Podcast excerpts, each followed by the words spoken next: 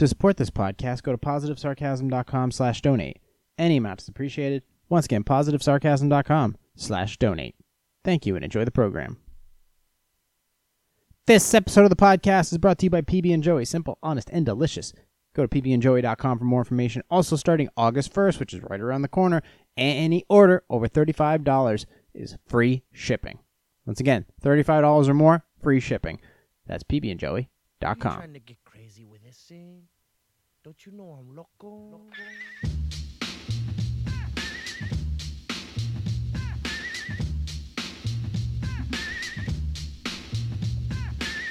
Jay here, Positivesarcasm.com, streaming live from the Spare Parts Studios. Good evening, everyone. I am live streaming, of course, from the Spare Parts Studios. You can find me on Twitch.tv/PositiveSarcasm1. Sorry I'm late. I had to sort some things out with a friend of mine who had a dire situation. Dogs are funny creatures. But you can find me on social media. You can find me on Facebook.com/PositiveSarcasm. You can find me on the Instagrams. You can find me on Minds.com. Just look for Positive Sarcasm. You can find me on Reddit as well.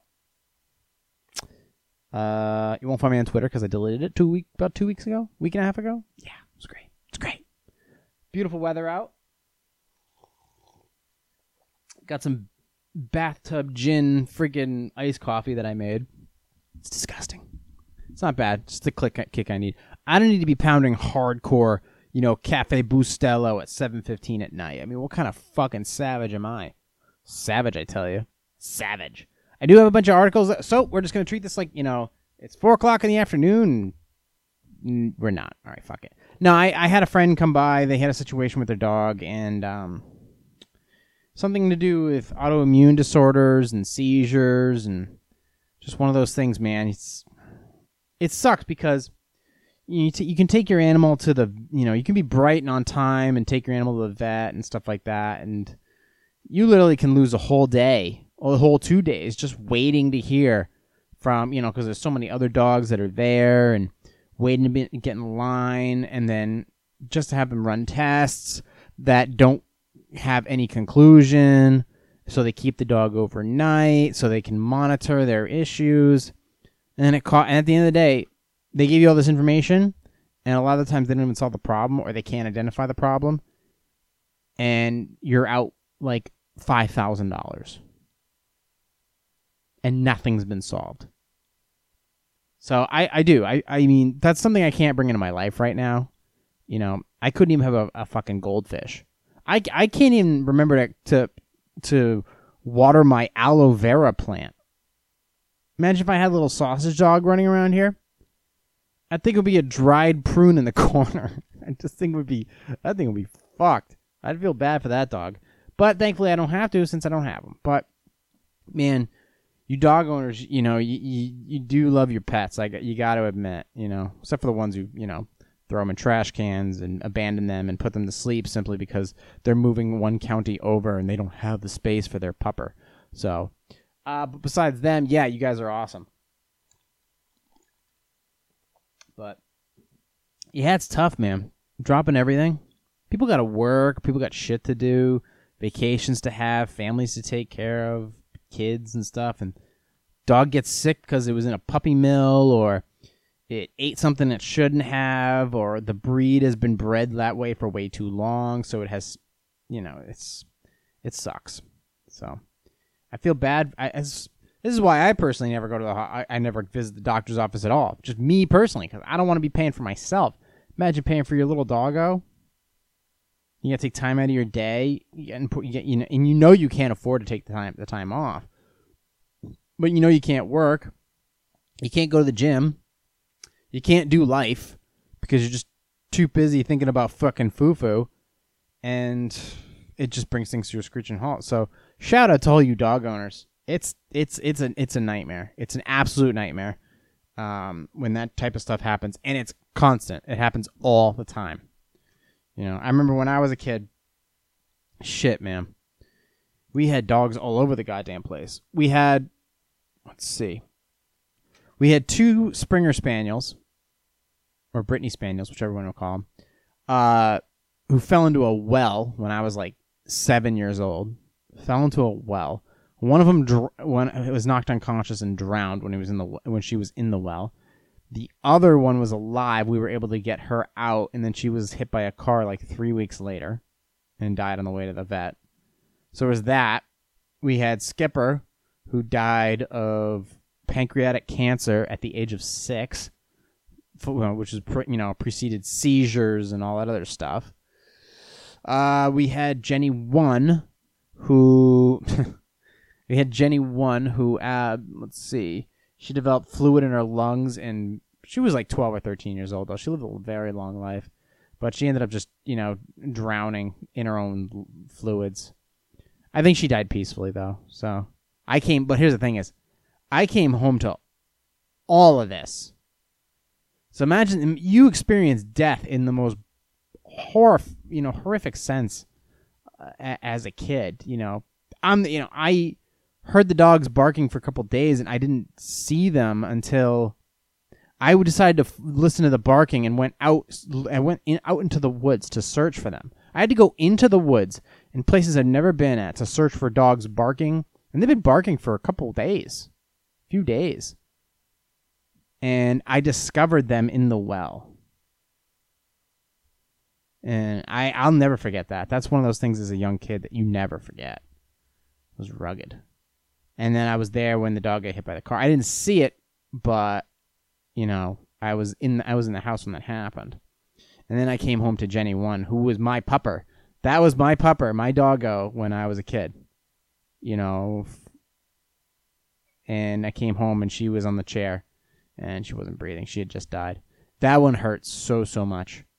You really do have a certain connection with some of these animals that is just so tight.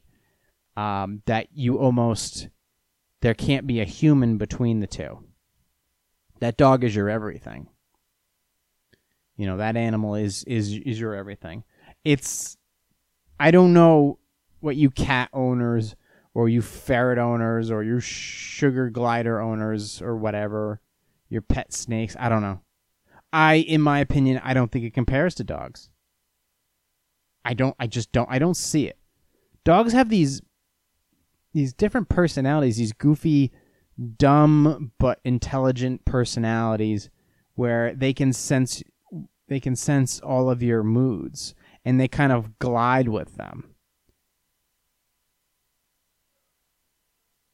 Oh, hold on, my live stream just went down. Hold on a second. What the fuck?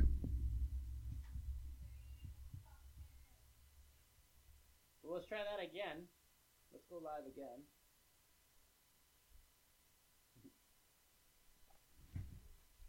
Shit, well, that broke that mood. Like I was saying, it's like dogs are just... Sorry, my podcast goes down sometimes. So I don't have to tell you. Dogs have these personalities that just... They feel they're excited to see you. And for whatever reason, maybe it's just because they're stupid. I don't know. It's just... It is what it is because that's what it is. And dogs are your protectors. They're your children's protectors. They're the durable unit that your kids learn on. They're the item, the entity that couples learn how to be mothers and fathers before the real baby comes along. It's that dog. That dog is the durable training module that everybody starts to get acquainted with in the very beginning. And that dog can take it. Now, I don't know about these little... min pins or these little fucking chihuahuas, these little tiny dogs that you literally step on, their pinky toe and you got to put them down the next day. I don't know about that. But these bigger dogs, like these Cocker Spaniels or these Corgis or something that weighs more than 3.5 ounces. And the strongest connection in the world. They just look at you and it's like, all the world's hope is in the eyes of that dog.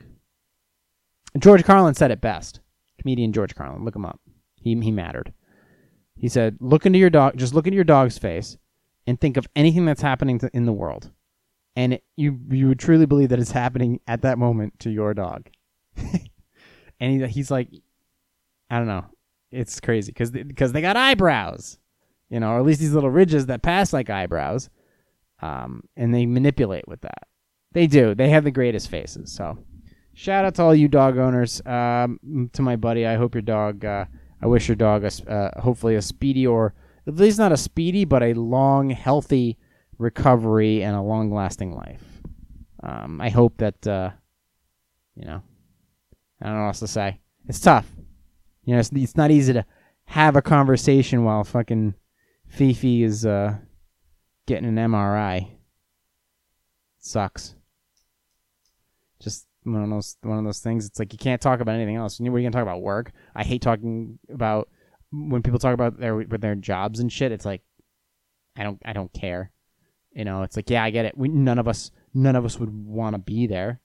You know, nobody has careers anymore. They have jobs. Because a career, even if you weren't paid as well, you'd still be there.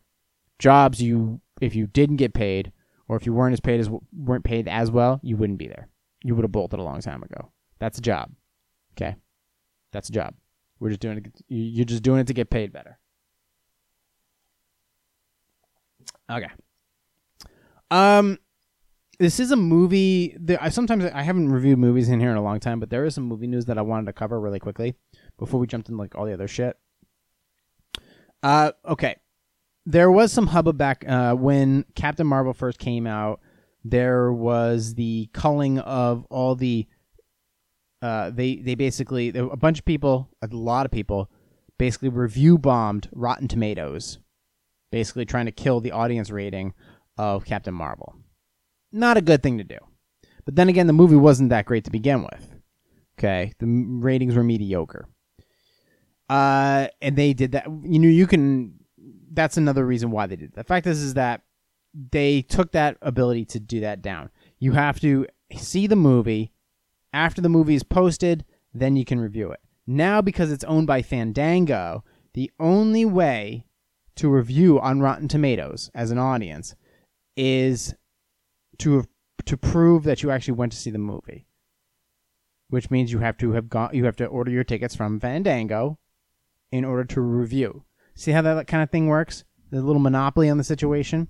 So, in order to review a movie on Rotten Tomatoes, you have to have a Fandango account and purchase your tickets through Fandango. Okay? Simple as that.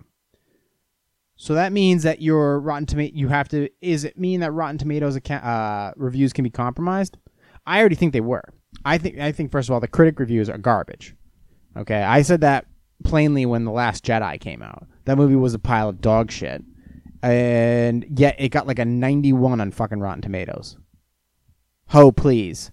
That movie was not a 91. That movie was a 19. Okay, and yet it got that on Rotten Tomatoes, so it's not... It's not real. So I think that there is some flagrant shit going on Rotten Tomatoes.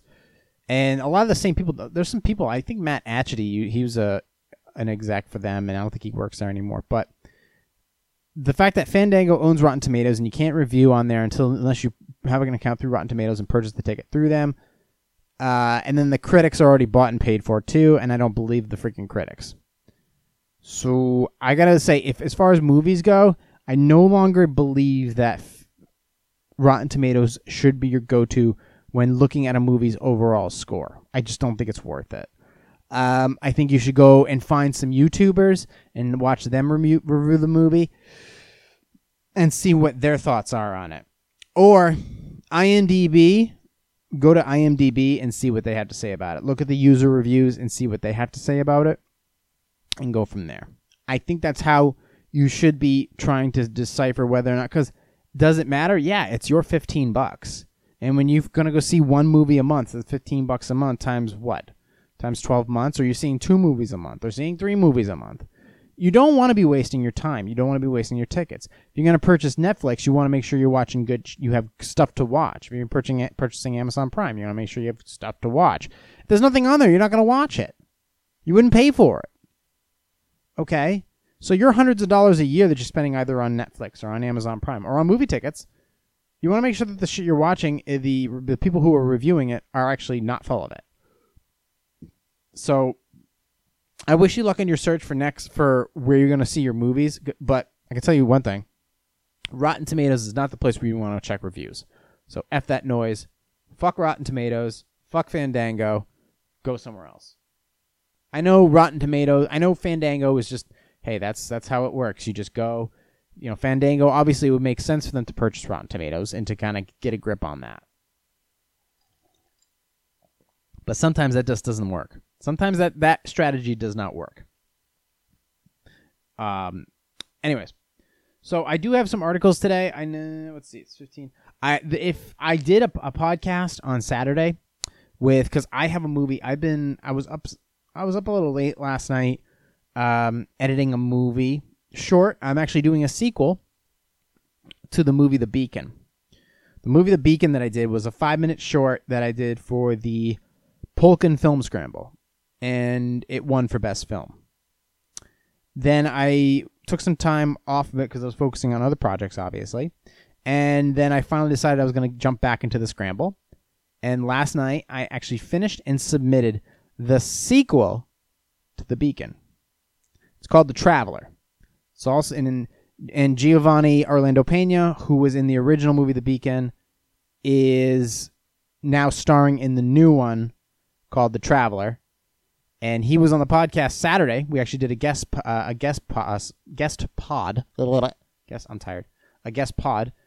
And I posted that Sunday. So you can go and check that out. That's available. iTunes, Stitcher, Podcast, Google Play, all that shit.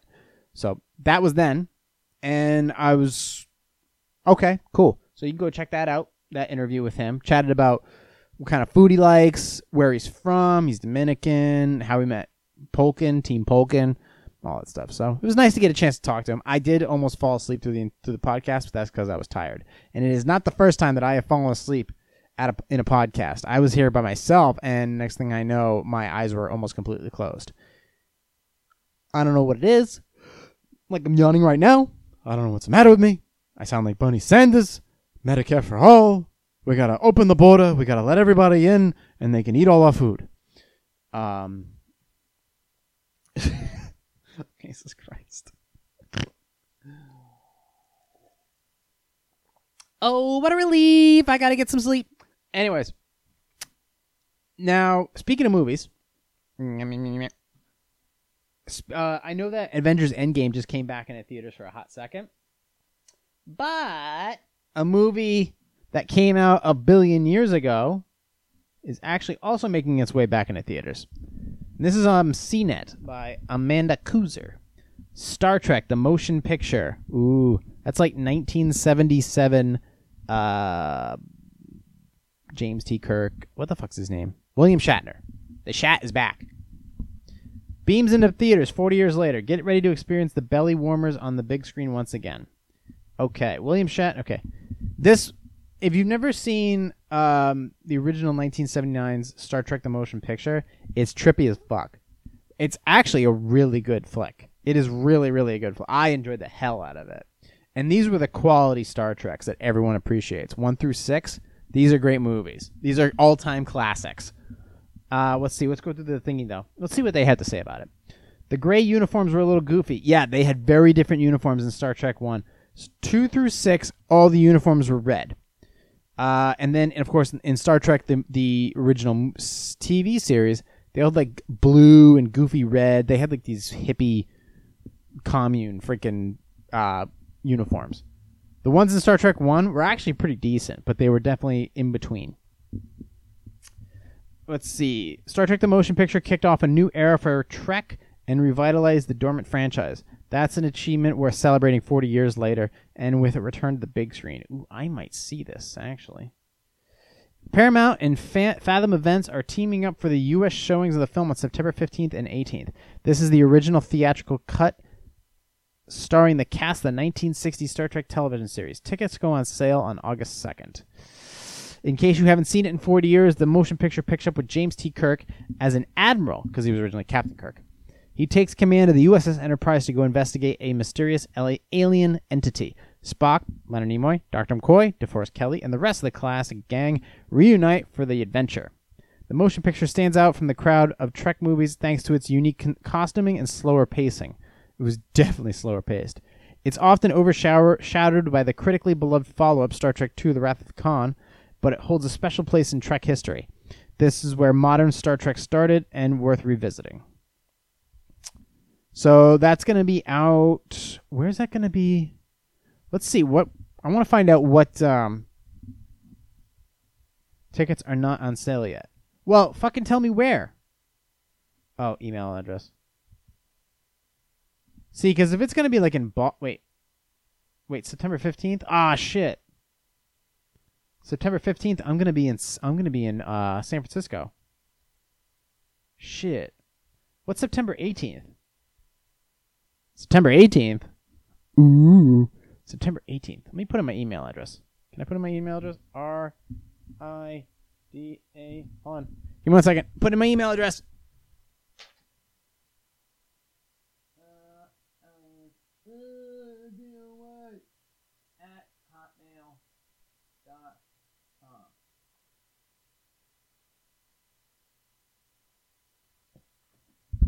I want me some tickets. Don't worry, we got you covered. Simply enter your email and we'll let you know. I just did that, stupid. Anyways. So yeah, that's coming out. Star Trek The Motion Picture 1979 starring William Shatner and Leonard Nimoy. Check it out. It's awesome. Love it. Awesome. Guys, if you, I don't know if you're aware of the Equifax data breach. There are three main credit tracking, credit reporting agencies out there. TransUnion, Experian, and Equifax. Now, if you're going to get a loan on a house or a car or whatever, generally they will check. A lot of them will check in with these reporting agencies, and if there's any issues or late payments, companies like Equifax, TransUnion is my personal go-to. And they'll check them out and see where your credit rating is at, what your debt is at, your debt to income, if you're late on anything, if you're in collections, if you're bankrupt. All that shit. Or if you just have no credit at all, which is what they call a ghost. Equifax is one of the top three. And they had a breach in 2017. And it was literally half of the United States. 147 million people were affected by this data breach. Okay. 147 million. And they were originally going to have free credit monitoring, or if you were affected by it, you could be covered up to $20,000, or you could simply just get a check for $125. But then for some reason, they just decided they cut a deal, and now they no longer have to get the $125. They don't have to offer that anymore. It's like, hold on, you fucking blew your load on 147 million people's United States, 147 million people. Of their Social Security information, their credit history, and all of a sudden you get to negotiate what you get to do with our time and our money. Oh, it's like, okay. I mean, granted, it's a lot of money, but I don't understand where you have any say in the matter. Now it does say that originally, before the $120 check. To if your information was compromised, before that was reneged, it says that Equifax will pay at least $380 million in restitution and fund an additional $125 million to cover out-of-pocket costs. So about $500 million.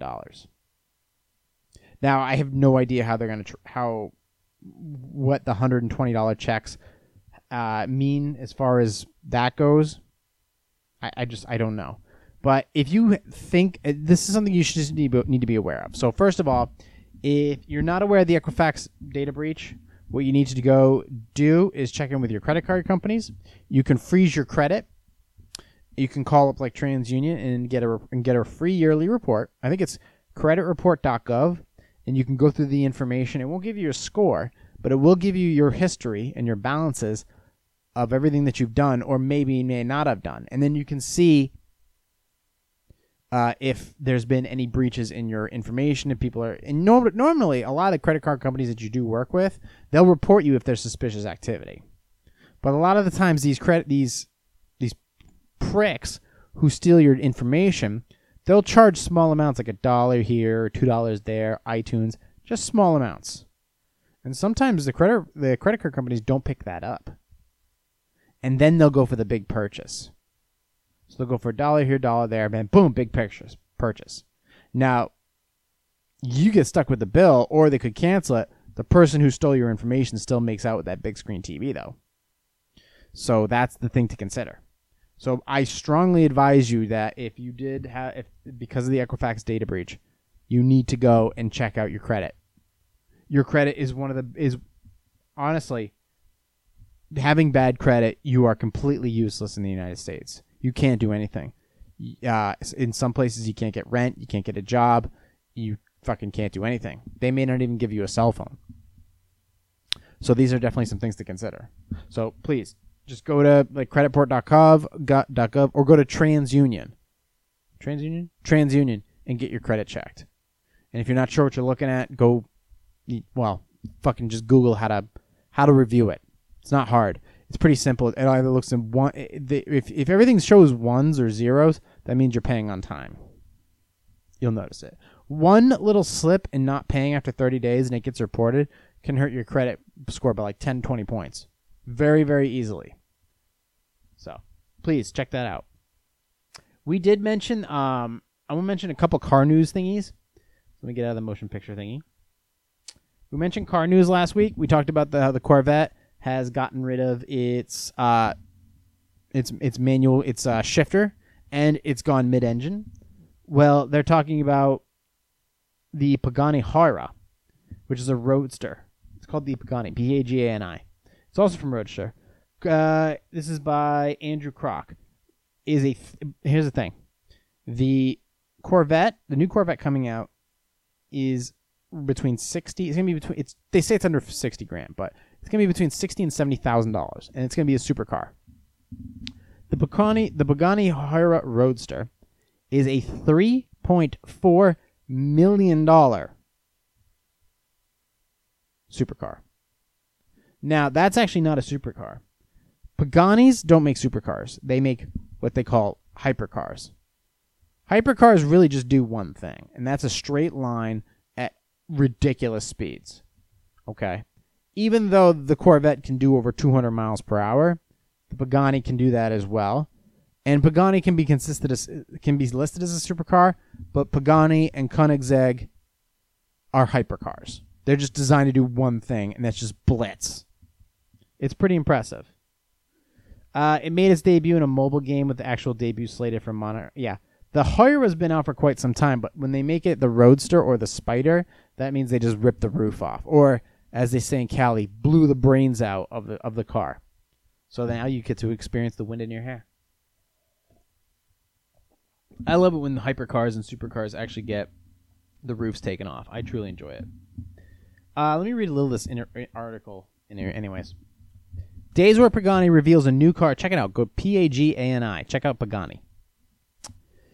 Where Pagani reveals a new car, a few and far between, and thus each of these events deserves a little more attention. After all, and we're comparing a car that's not 60 grand, but 3.4 million, okay? It's a couple Cape Cod ranches for sure. After all, these are utterly ridiculous hypercars, there it is, built on the weird fringes of automotive engineering, and their exclusivity makes them even more interesting.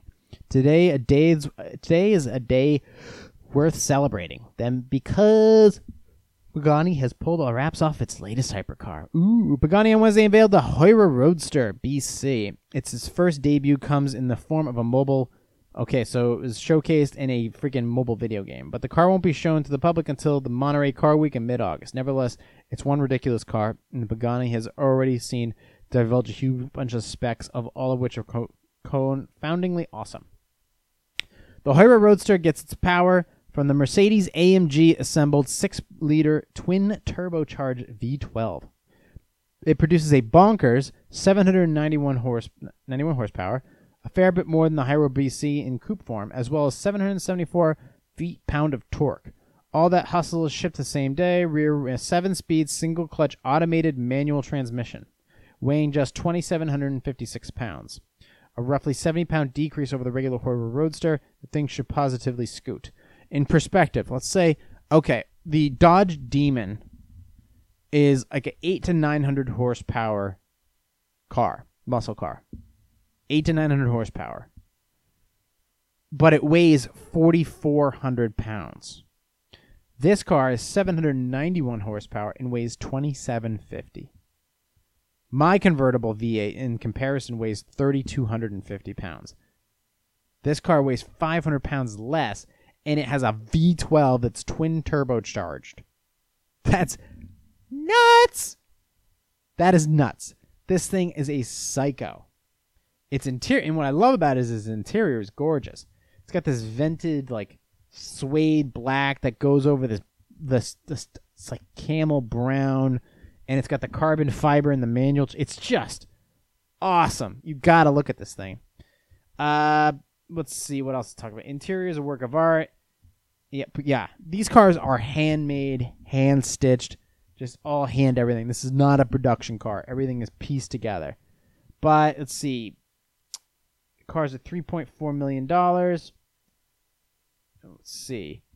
What is this all about? I don't care about that shit. Oh, you just got... Yeah.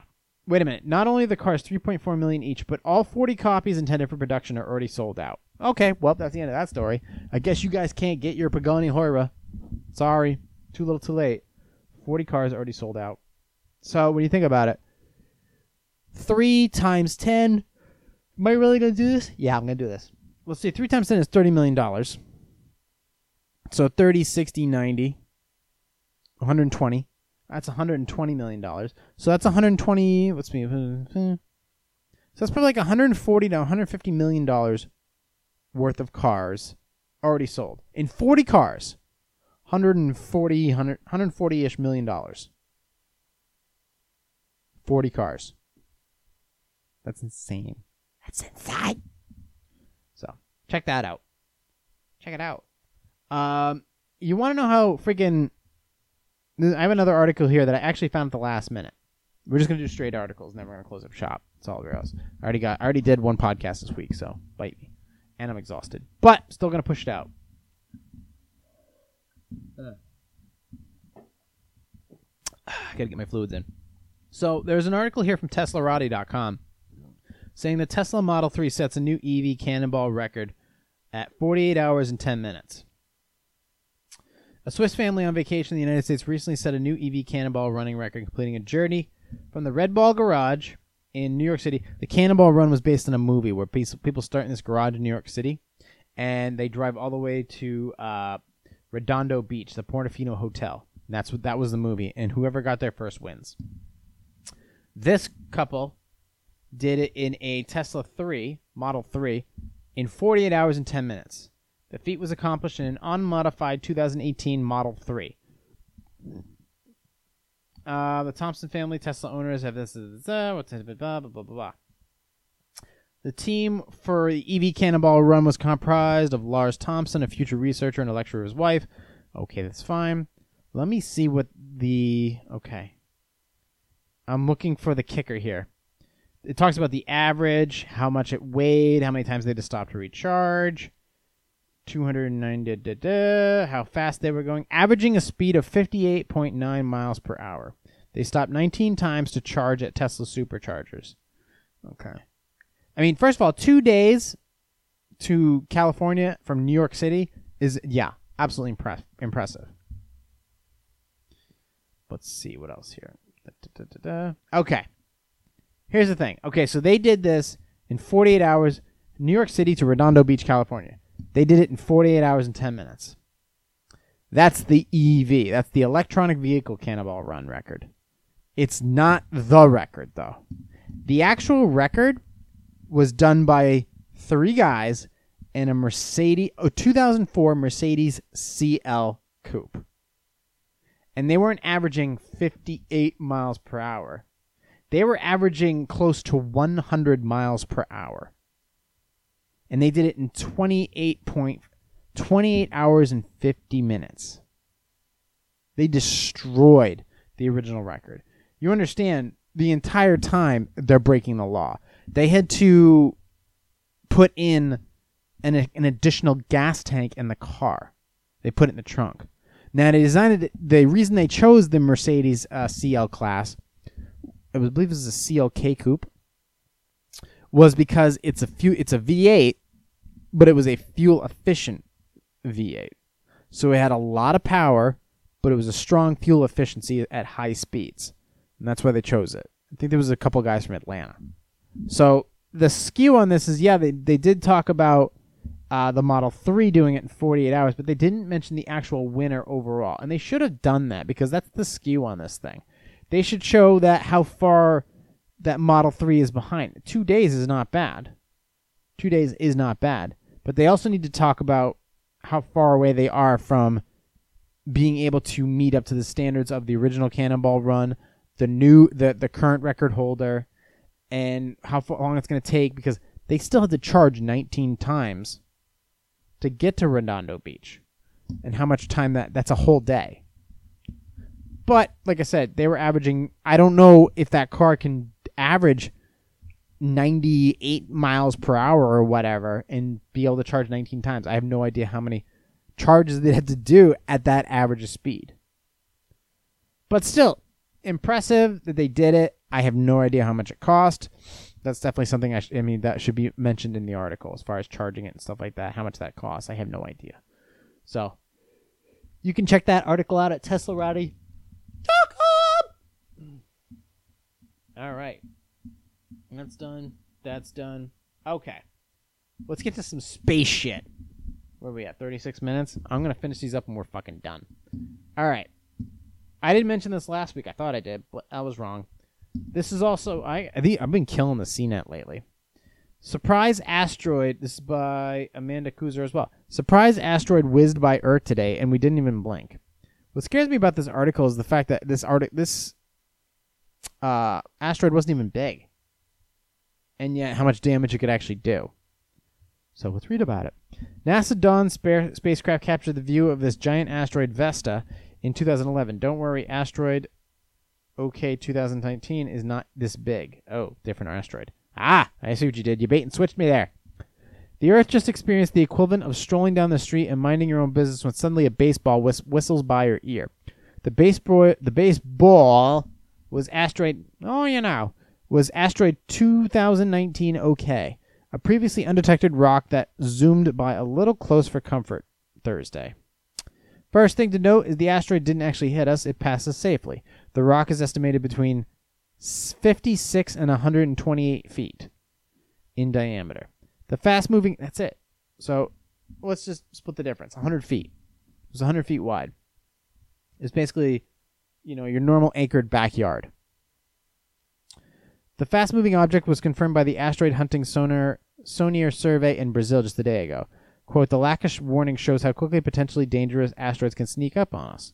That was by astronomer Michael Brown.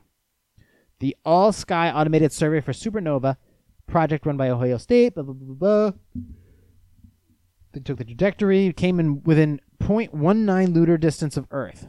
Lunar distance is the moon's average distance to Earth. If you come within one lunar distance... You're cosmically fairly close to our planet. It's quite delightful that the sneaky asteroid didn't eat Earth directly, that the asteroid this size would make quite a mess if it did collide. 1 kilometer crater, several megatons of TNT at impact. Holy shit. So 100-foot wide or long asteroid could essentially knock out a city, the complete inner city. Several megatons of TNT. Asteroid 2019 OK is, quote, the largest that has passed closest to Earth this year. Noting it zoomed by just 46,000 miles from our planet. Asteroids are constantly flying by Earth, but potentially catastrophic collisions are rare, according to NASA. The European Space Agency recently reported the good news that that elusive asteroid 2006 QV89 won't be smacking into Earth this year. Well, that's fucking comforting. According to asteroid 2019 is an excellent reminder that we don't know everything when it comes to near-Earth objects. Add this one to the list of the near misses. So apparently, ones that small they really just can't see. What's funny too, if there was ever just an actual shower of these sizes, we wouldn't necessarily see them until they were, coming right at us, and they would also have to pass through Earth's atmosphere. When you have to pass through the atmosphere, you're gonna burn. You're definitely going to burn off a significant amount. So I don't know how much is going to get through, and then how much gets through determines how much damage it's going to do. There's, if you go on YouTube, actually, there is a specific video of an asteroid entering Earth's atmosphere. It's like a giant fireball. And how that little fucking asteroid itself, just that tiny little rock, shook like this really cold-ass town up north in northern Russia. I mean, it was nuts. The light pollution that it gave off was nuts. It's really cool. It like blew out windows and everything. But because it was in Russia, we weren't able to really investigate too much further because the Russians got a hold of it. All right, so there's that. So watch out for shit hitting you in the head. Finally, this last article. Crab Nebula slammed Earth with its highest energy gamma rays ever detected. We talked about gamma rays on last week's podcast when it came to Chernobyl. Gamma rays are like invisible bullets. Too many of them enter your body at the same time, they can basically tear apart your DNA. This one is from Crab Nebula. This is by Jackson Ryan. About 7,500 years ago, a huge stellar explosion occurred in the Perseus arm of the Milky Way. So we're going to end on this nerd article. Some 6,500 light years away from Earth. Astronomers first saw this explosion in the ancient sky back in 1054 as a point of light that slowly faded away, leaving behind a huge cloud of gas and dust. Those remnants can be seen today. They're known as the Crab Nebula. And deep within the heart of the cloud lies a very powerful, rapidly spinning neutron star. Oh, that sounds cool. It recently blasted Earth with its highest energy gamma rays ever detected from an astrophysical source. In the work published with the Physical Letter Reviews, astronomers have detailed the detection of the mega energy blast by a special observatory located 4,300 meters, or 14,000 feet, above sea level in the mountains of Tibet. Ooh, Tibet. The Tibet Air Shower Array, as it's known, is made up of a series of underground pools finely tuned to detect high-energy cosmic particles that collide with the Earth. As it happens, the incredibly dense, spinning neutron star at the center of the Crab Nebula has the power necessary to accelerate these cosmic particles and fling them at Earth. However, the particles aren't to scorch a hole through your body if they hit you, because once they smash into particles in the Earth's atmosphere, they break down into a rain of subatomic particles. The rain is what the Tibet Air Shower Array, 600-plus detectors, is able to observe. Using some complex physics, you can work backward, pinpointing where the particles came from the sky and just how much energy they have.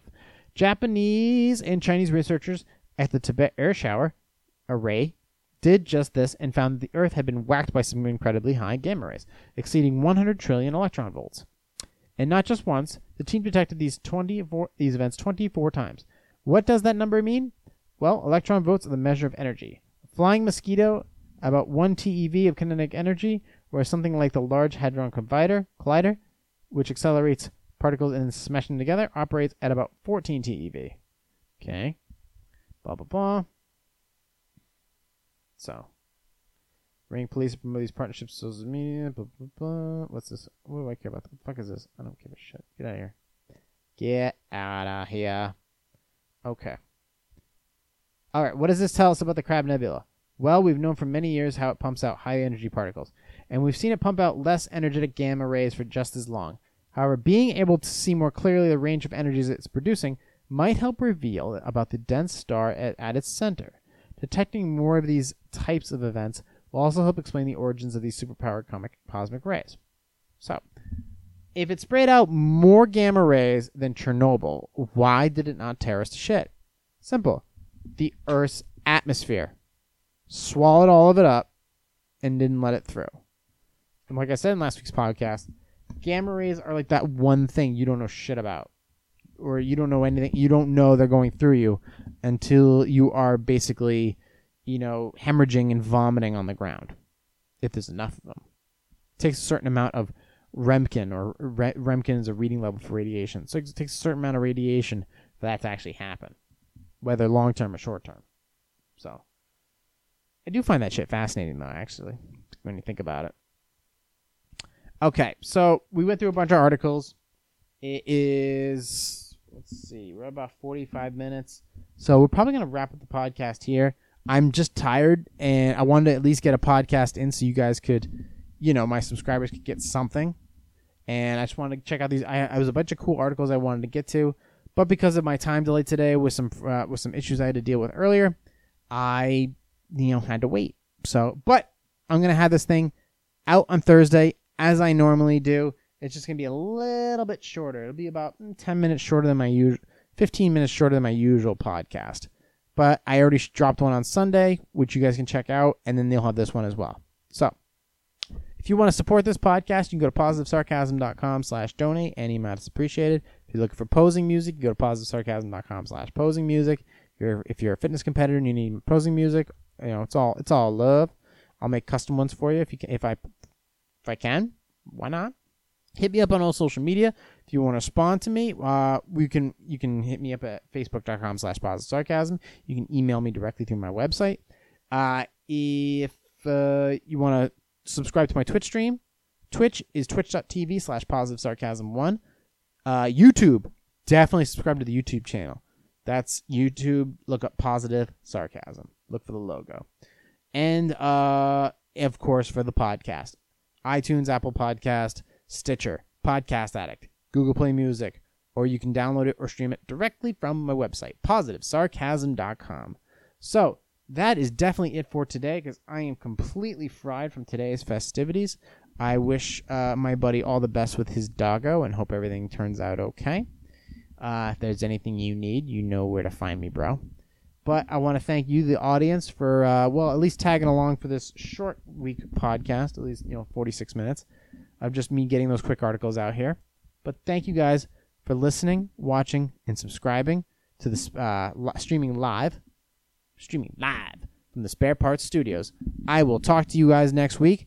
Stay tuned for a video dropping very soon on my YouTube channel, the sequel to The Beacon. But until then, streaming live from the Spare Parts Studios, this has been a Positive Sarcasm presentation.